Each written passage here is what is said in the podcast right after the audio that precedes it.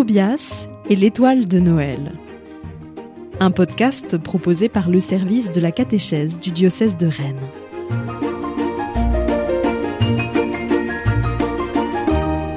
Épisode 21 Élie et le fin silence.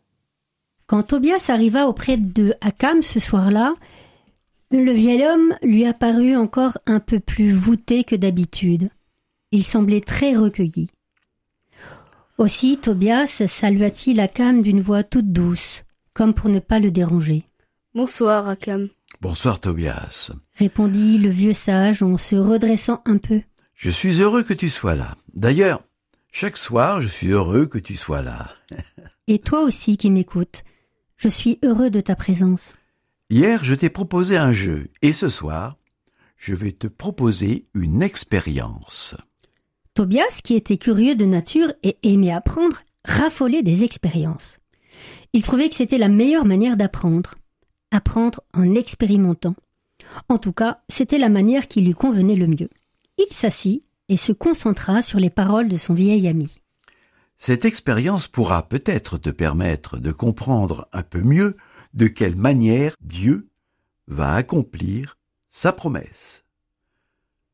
Tu es installé bien confortablement? Alors, regarde tranquillement avec la plus grande attention dont tu es capable tout ce qu'il y a autour de toi. Akam se tut pendant un long moment. Le regard de Tobias s'échappa au loin, attiré par les courbes des collines qui ondulaient avec une délicatesse extrême en cette fin de journée. Ses yeux descendirent progressivement les pentes baignées de mauve, et à mesure que son regard se rapprochait de l'endroit où il était assis, Tobias distinguait de mieux en mieux les détails du paysage, les sentiers, qui se frayaient un chemin parmi les broussailles, les petits oliviers trapus, les dattiers comme des plumeaux se détachant dans le ciel, quelques rares amandiers prêts à fleurir dès la fin de l'hiver, et un grand sycomore placide. Tobias arrêta son regard sur sa bergerie. Une bouffée de tendresse monta dans son cœur. Puis ses yeux remontèrent la pente qu'il avait gravie il y a quelques minutes, et son regard se fixa sur ses propres mains, sagement posées sur ses genoux, paume vers le ciel. Instinctivement, Tobias ferma alors les yeux. C'est bien, Tobias. Garde les yeux fermés, et maintenant, écoute. Avant de nous révéler les commandements qui constituent notre loi, le Seigneur Dieu nous donna un tout premier commandement, peut-être le plus important, un commandement qui vient avant tous les autres. Shema Israël. Écoute Israël. Shema Israël Adonai Eloheinu. Écoute Israël, le Seigneur notre Dieu. Akam continua. Je t'avais demandé il y a quelque temps d'oser parler simplement au Seigneur, d'oser lui poser des questions. Tu m'as confié qu'il te semblait que le Seigneur te répondait avec des images, des paroles qui surgissaient dans ton cœur. Et cela est vrai. Et cela est bon. Mais maintenant, écoute. Écoute avec la plus grande attention. Tobias, les yeux toujours fermés, entendit de nombreux bruits qui montaient vers lui. Mais peu à peu, très étonnamment, les bruits diminuèrent.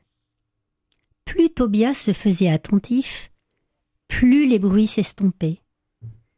Tobias descendait à l'intérieur de lui-même. Il avait trouvé le chemin de son cœur, et il entra petit à petit dans le silence. Un silence profond comme une nuit sans étoiles, un silence doux comme la tendresse d'une maman, un silence paisible, comme une eau totalement limpide. Soudain, de ce silence jaillit la joie, pure, entière, parfaite. Jamais Tobias n'avait ressenti une telle joie. Akam laissa longuement l'enfant profiter de ce petit bout d'éternité. Puis il reprit d'une voix très calme pendant que Tobias rouvrait les yeux. L'expérience que tu viens de faire, c'est celle que fit aussi le prophète Élie. Lui, comme toi, avait découvert comment Dieu rencontre ceux qu'il aime et de quelle manière infiniment douce il accomplit sa promesse dans notre vie. Je vais te raconter l'expérience qu'en fit Élie. Après la mort de Salomon, le royaume fut divisé en deux. Au nord, le royaume d'Israël. Au sud, le royaume de Juda. Dans le royaume du nord se leva un grand prophète du nom d'Élie. Ce dernier avait un caractère bien trempé. Il dénonçait avec ardeur les méfaits du roi et de sa femme Jézabel, qui honoraient des dieux étrangers. Il pouvait entrer dans de terribles colères, mais sa foi était sans faille et il multipliait les miracles, jusqu'à être capable de réveiller les morts. Pourtant, Dieu l'attendait ailleurs. Comment ça ailleurs? Eh ben ailleurs loin des hauts faits qu'il accomplissait, loin de la cour du roi et de la reine, et loin de toute espérance. Persécuté, poursuivi par la colère de la reine Jézabel, Élie fuit dans le désert et s'y enfonça pendant quarante jours. Il marcha jusqu'à la montagne du Seigneur, l'Horeb. Là où Moïse rencontra Dieu et reçut la loi? Exactement. Au terme de sa marche, il se retrouva dans une grotte pour y passer la nuit. C'est là que Dieu l'interpella.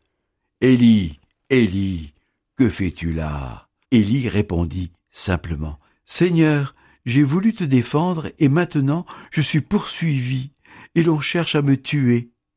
Le Seigneur Dieu lui dit alors, Sors de la grotte et tiens-toi sur la montagne, car moi, le Seigneur ton Dieu, je vais passer.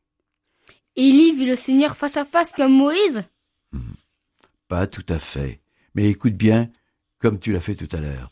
À l'approche du Seigneur, il y eut un ouragan, si fort, si violent, qu'il fendait les montagnes et brisait les rochers.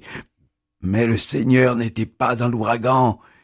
Et après l'ouragan, il y eut un tremblement de terre, mais le Seigneur n'était pas dans le tremblement de terre. Et après ce tremblement de terre, un feu, mais le Seigneur n'était pas dans ce feu. Et après ce feu, le murmure d'une brise légère, le murmure d'un fin silence. Et Élie comprit que Dieu était là. Dieu était dans ce fin silence, le silence dans lequel je suis entré tout à l'heure. C'est pour cela que j'ai ressenti une telle joie, n'est-ce pas, Cam Oui, oui, oui, tu as eu ce bonheur-là. Et tu peux comprendre désormais cette vérité belle et essentielle. Dieu se fait petit, tout petit, pour nous rencontrer. Il se fait si discret, si humble, si silencieux, que beaucoup passent à côté de lui, parfois juste à côté, sans s'en apercevoir. Puis tournant son regard vers l'étoile, Akam ajouta. Le voici venu le temps où nous rencontrerons Dieu, non plus dans le temple, mais face à face, cœur à cœur. Et je crois que tu es prêt, petit Tobias. Allez, nous avons pris tout notre temps ce soir. Tes parents doivent s'inquiéter un peu. Va les rassurer. Bonne nuit, Akam. À demain. Bonne nuit, Tobias. Bonne nuit, toi qui m'écoutes.